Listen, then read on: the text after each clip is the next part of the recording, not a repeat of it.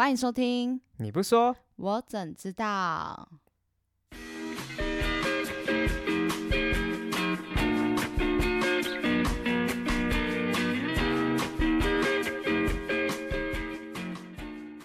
大家好，我是火箭羊。大家好，我是书香。哇，书香终于回来，上一次就我自己一个人录，哎，对啊，好久不见，真的蛮久不见。我是知道你上一次好像跟我请假的时候，因为你公司在忙，所以没空理我，我就我自己弄。那时候还蛮不爽的。那个因为事情比较多啊，年底了嘛。我知道你好像因为工作事情心情不太好，对啊，是怎么了嘛？年终奖金发太少啊？没有哎、其实我们公司也是蛮好的，没有因为疫情的关系没有发年终奖金，还是有。据我所知，听我们节目的人不多啦，所以我相信你公司的人 没在里面，所以你不用特别褒奖你的公司啊。我是说这事实啊，他也是有发啦，哦，他有是有发，啊有发比较多吗？没有照规矩走。总有多加吧，因为最近大家都没尾牙，最近因为疫情的关系，哦，我们没有吃尾牙，但我们发两千块加菜金，什么鬼啊，要加菜金？嘿，加菜金。可是别人家别人公司没尾牙，还送 Apple 手表，哎，超棒的、欸。哎、我不能再多说，你看加菜金两千块，这价码是有上报纸啊。没有啊，很多公司都有可能有两千块，只是没有买版版面而已啊。你这样讲，大家就知道是哪一间啊。对啊，就对啊，就是这那一件。好，我们不说好不好？可是年终奖金，我记得你也算不错了，你刚好心情不太好。因为你也知道，年底的时候都会做考核嘛，嗯，对啊，考级考核，然后决定要不要往上升迁。就因为升迁的事情有点闹得不太愉快，你是老鸟，我记得应该也要升你吧？就是因为我是老鸟，然后我还可能没有在升迁名单内，所以我就前一阵子有点消极。该不会生的是新人吧？嘿，对，男的女的？嘿，男的男的，嗯，长官的口味长官的口味有点特殊啊，不要开玩笑的啦。就是在职场上就是同性相斥，哦，不要难过，所以你的大主管是女的就对了。对，嗯，我想今年年终领完又有一波离职潮，我相信会包括你的。是啊，因为我其实，在知道这件事情之后，我就跟我小主管马上压了离职时间。各位听听看，这叫做意气用事啊。我觉得这件事情既然已经没办法，就是也没办法改变自己的未来了啊，那就告诉他我的不爽。哦，是可以这样做啦，我没什么意见啊。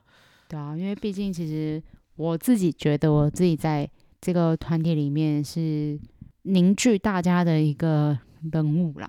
对，没关系啊，呃，每个年终都是有这种状况，你也是众多离职潮里面的其中一员。是啊，没错。那我们这一次就直接进入主题好了。大家有看到我的主题嘛？那我想问一下，说说像你对于工作，你觉得你自己定位到底是什么？你说你是凝聚型的，对，我觉得是凝聚型所以公司会是这样看你吗？呃，我经过这件事情之后，我觉得我只是一个棋子。不太意外。你以前不这么觉得？对我以前不这么觉得，我以前都觉得我就是一个，因为我小主管蛮喜欢我的，嗯，所以大家都会看到他的面子来巴结我一点，所以我都会觉得我是一个中心人物，大家都会围着我转绕。但经过这件事情之后，我觉得我对公司来说只是一颗小棋子。可是我觉得一开始心态可能就要修，因为如果你觉得自己是中心人物的话，这是一个非常危险的想法。我在事情发生之后，我才会非常的难过、低潮、失落，才会吃这样不。错，你直接丢离职单。但我直接丢离职单啊，而且我把时间压得清清楚楚、明明白白。我以前直接跟我老板拍桌子、欸，那你是发生什么事？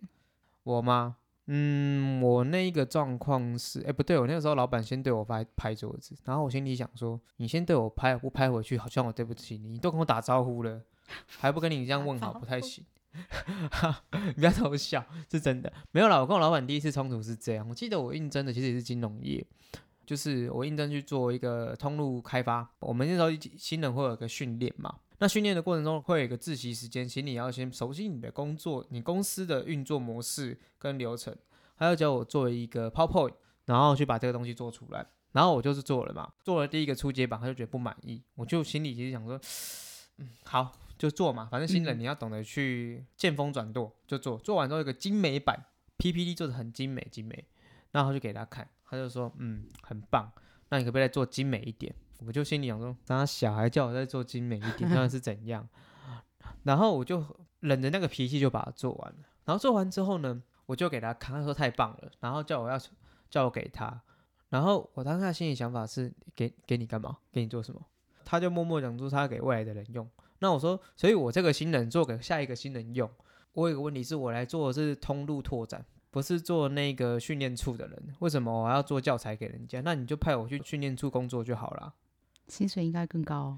听说训练处有五万哎哎，训练处的人只要讲讲课五万，做个教材这样子的话，那我也去做啊。你拜托你把我调去那边，那边逼逼咧咧的，我直接在那边开开心心领五万，多好啊。讲师价码都很高。讲师价码很高，我 我是没差，但你叫我做那个，然后你后来我跟他讲，我不不太能接受，他就说为什么你你为什么不接受？我说这是我做的，为什么我要留给其他人？这是我个人资产呢。他回我一句，资源是公司的，做出来的是公司的。我说哈，这是什么逻辑？然后后来想想，好，我想说可能我在入职有签合约，我看看合约也没有讲说文件那个东西啊，这到底是什么逻辑？我这就不太懂啊。对，就是上班时间。做资产东西做出来的东西，就是应该属于公司，因为你是利用上班时间的一个概念。那所以，我以后东西回家做，就我就不用给公司了吗？还是只要公资资源就是公司的？因为你在回家里做，不会有人知道你做。不是啊啊！如果 我运用在业务上，不要看到，比如说，请你分享给其他人。哎，我我其实也有类似这样的事情哎，在是新人的时候，我自己觉得我新人时候是蛮认真努力的啦。好，所以我就有做一个商品的汇总表。给大家，然后在我新人呃下一个新人进来之后，我主管就要求我把那个汇总版给大家，就跟你类似一样。但后来我没有给，因为我跟我主管讲说，我是新人，没事情做，我有本事做出汇总表，我可以回家做。嗯他应该也可以回家做，他应该也可以回家做。可是你老板就叫你给他，对，后来我没给，真的假的？真的。那时候拍桌子的我可能跟你一样，可是后来。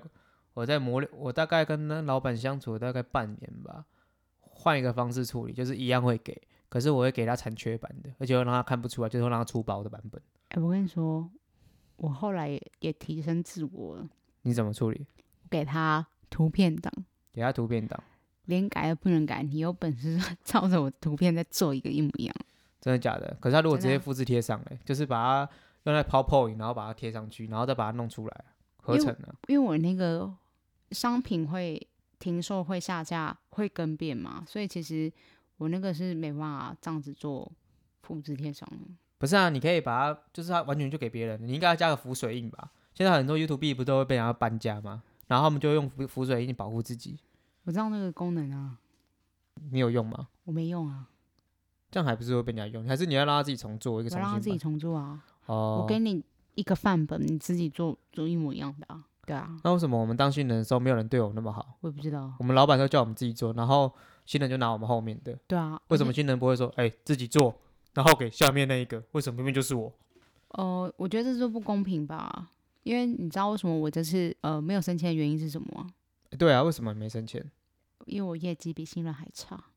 你业绩比新人还差，总有理由吧？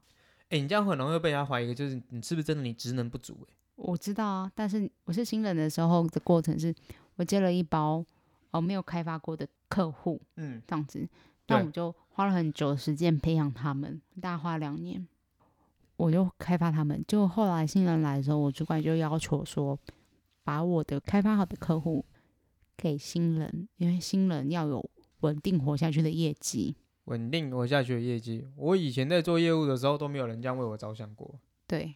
后来我当下，因为你也知道，我就是一个不会陷害人的天蝎座，自己报不会陷害人，不会陷害别人的，不会记恨的人，不可能吧？天蝎座是著名记记恨组的，没有没有，我真的很你要跟你要跟着，你的记恨点不是那个，反正我记恨点在别的事情上。嗯，那我觉得老人照顾新人这件事情很正常，因为我一开始新来进新进这个公司的时候，也是有一个学姐，嗯，跟两个学长很照顾我。所以我就觉得，我先授予了这个恩惠，我就要再施给别人嘛。我就都把我的客户给别人。是，结果今年快要第四年的时候，我却发现我没有往上升的原因，是因为我的客户给出去太多了。不是，所以你老板的客把教要求你把客人给这位新人，对，然后这位新人业绩澎湃业的原因，就是因为你那些客户都丢出了大单，然后他就升了，对结果不是升你了，对好猛哦！你这个概概念就跟我做完东西送别人一样啊。对啊，就是做完给别人，而且我还有一个著名的点，就是我一个客户本来是有对我们公司有客诉案，等一下，你这个比田馥甄还惨呢。田馥甄是自己开音乐公司开演唱会不能唱自己的歌，公司说你不能唱，他那个歌给别人唱，别人大家就觉得没份儿没 feel 啊。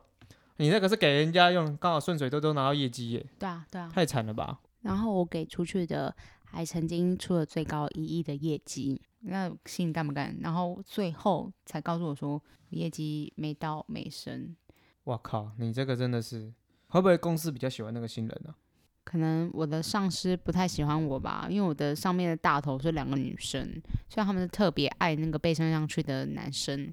你就错在你性别不对啊。有一句话叫做“同性相斥可能下一次你上面换个男生，你就会升官了吧？”，很难啊。因为据我了解，他们才刚升上去不久。我是不太能认同说有别的主管要你要求谅解你的老板呢、谅解我的老板这件事情，后来我觉得，呃，可能真的操控权不在他手上了。所以我前几个礼拜没有一起来录音，就是我心中很痛苦，因为我要调整我自己的心态，然后别人也要求我说我要去体谅我的老板。这样子状况下，我觉得我不觉得不太合理的地方会在于说，你要求妻子接受你的安排，但你要求你的妻子不能有情绪，或者说你不能接受你的妻子有情绪。可是我觉得，身为妻子来说，我们都是人，情感丰富这很正常啊。为什么好像你做这个决定，我们都不能有任何心情一样？所以其实升迁名单一出来，刚好又领完年终，我想接下来是我们公司的一波离职潮吧。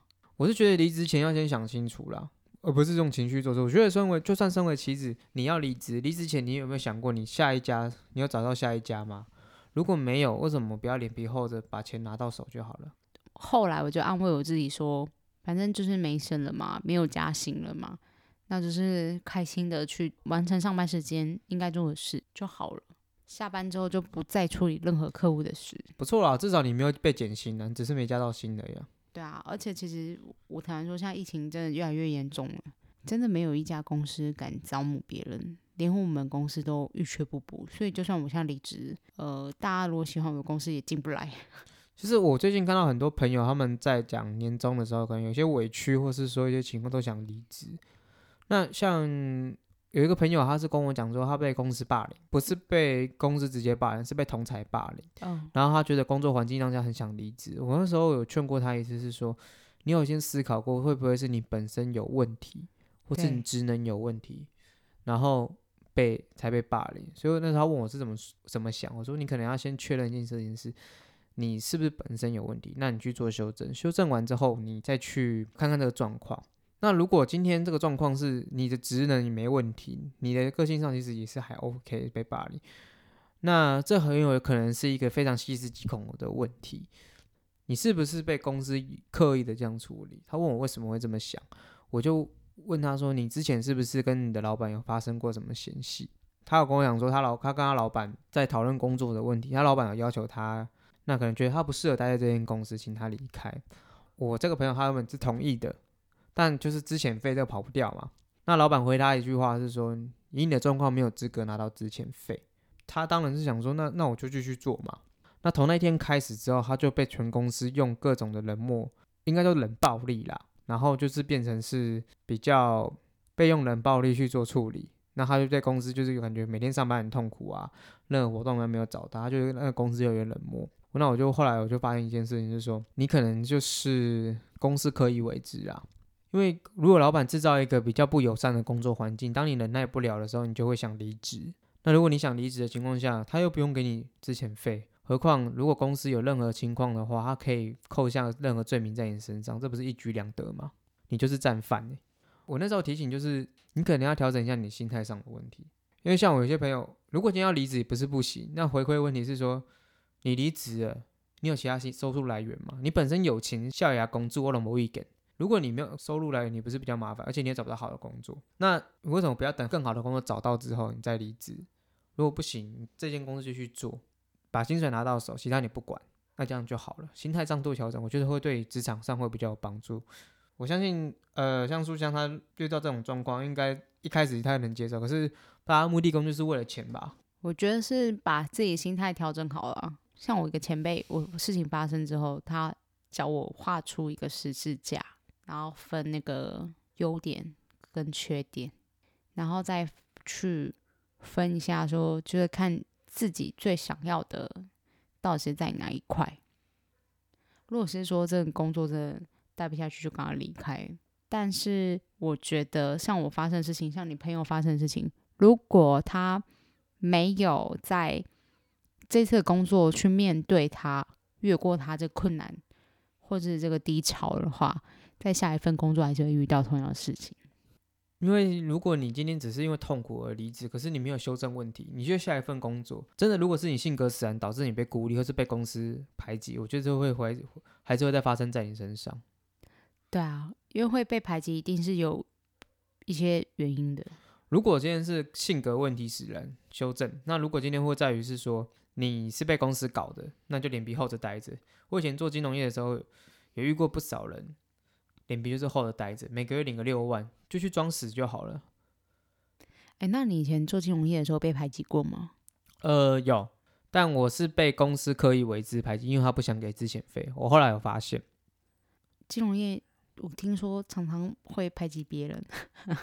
学长学姐制非常严重。呃，我觉得不止金融业，成产业也一样，或是什么餐饮业一样，就是我觉得排挤这种小团体这种想法，会在人性上有种根深蒂固啦。那我说真在工作上，如果还搞这种这一招，就叫老屁孩了，老国中生了。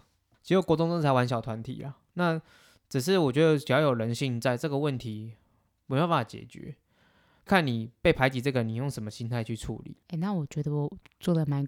过分？怎么说？因为我现在因为发生事情之后，我就开始排排挤新人。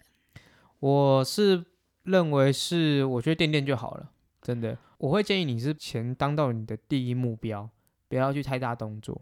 我是没有多大动作啊，就是他们打电话来问我说客户怎么有什么问题啊，然后打电话是哎不，我懂你意思，你没有像以前那么无私。嗯，以前你就是想说互相帮忙，可是你无私过后之后。好的，那是那一些什么受长官青睐人升职，结果你这么无私都没有，那不如就是大家就社会化一点嘛。我逃唱包，搞不好生的还是我。因为我经过这件事情之后，我就觉得职场不是你死就是我。既然我已经可以得到了那个让你死的那个境界，那我就应该让你死。你千万不要这么想，你只要想怎么赢他就好，不要想要怎么死。我告诉你，赢他最快的方法，先去地下钱庄借个六六十几万买台积电就赢了。最最近台积电跌蛮，最近跌台台积电跌蛮凶的啦。你有这样做吗？我我没有，因为我超熟了。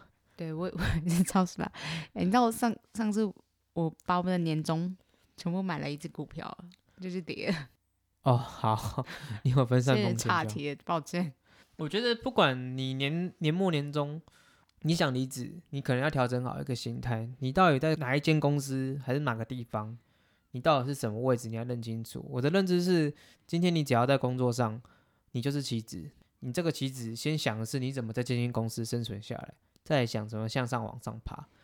你到底有什么被利用的价值？这才是重点。那至于公司排不排挤，还是你有没有得到升迁，你可能不要把这个问题放太重。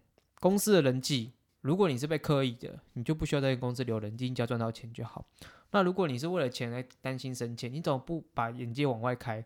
同行业里面你打起名声，你去下一间公司申请工作的时候，你有升官，你的钱比更多，那你总比在那间公司升升迁领更多钱好吧？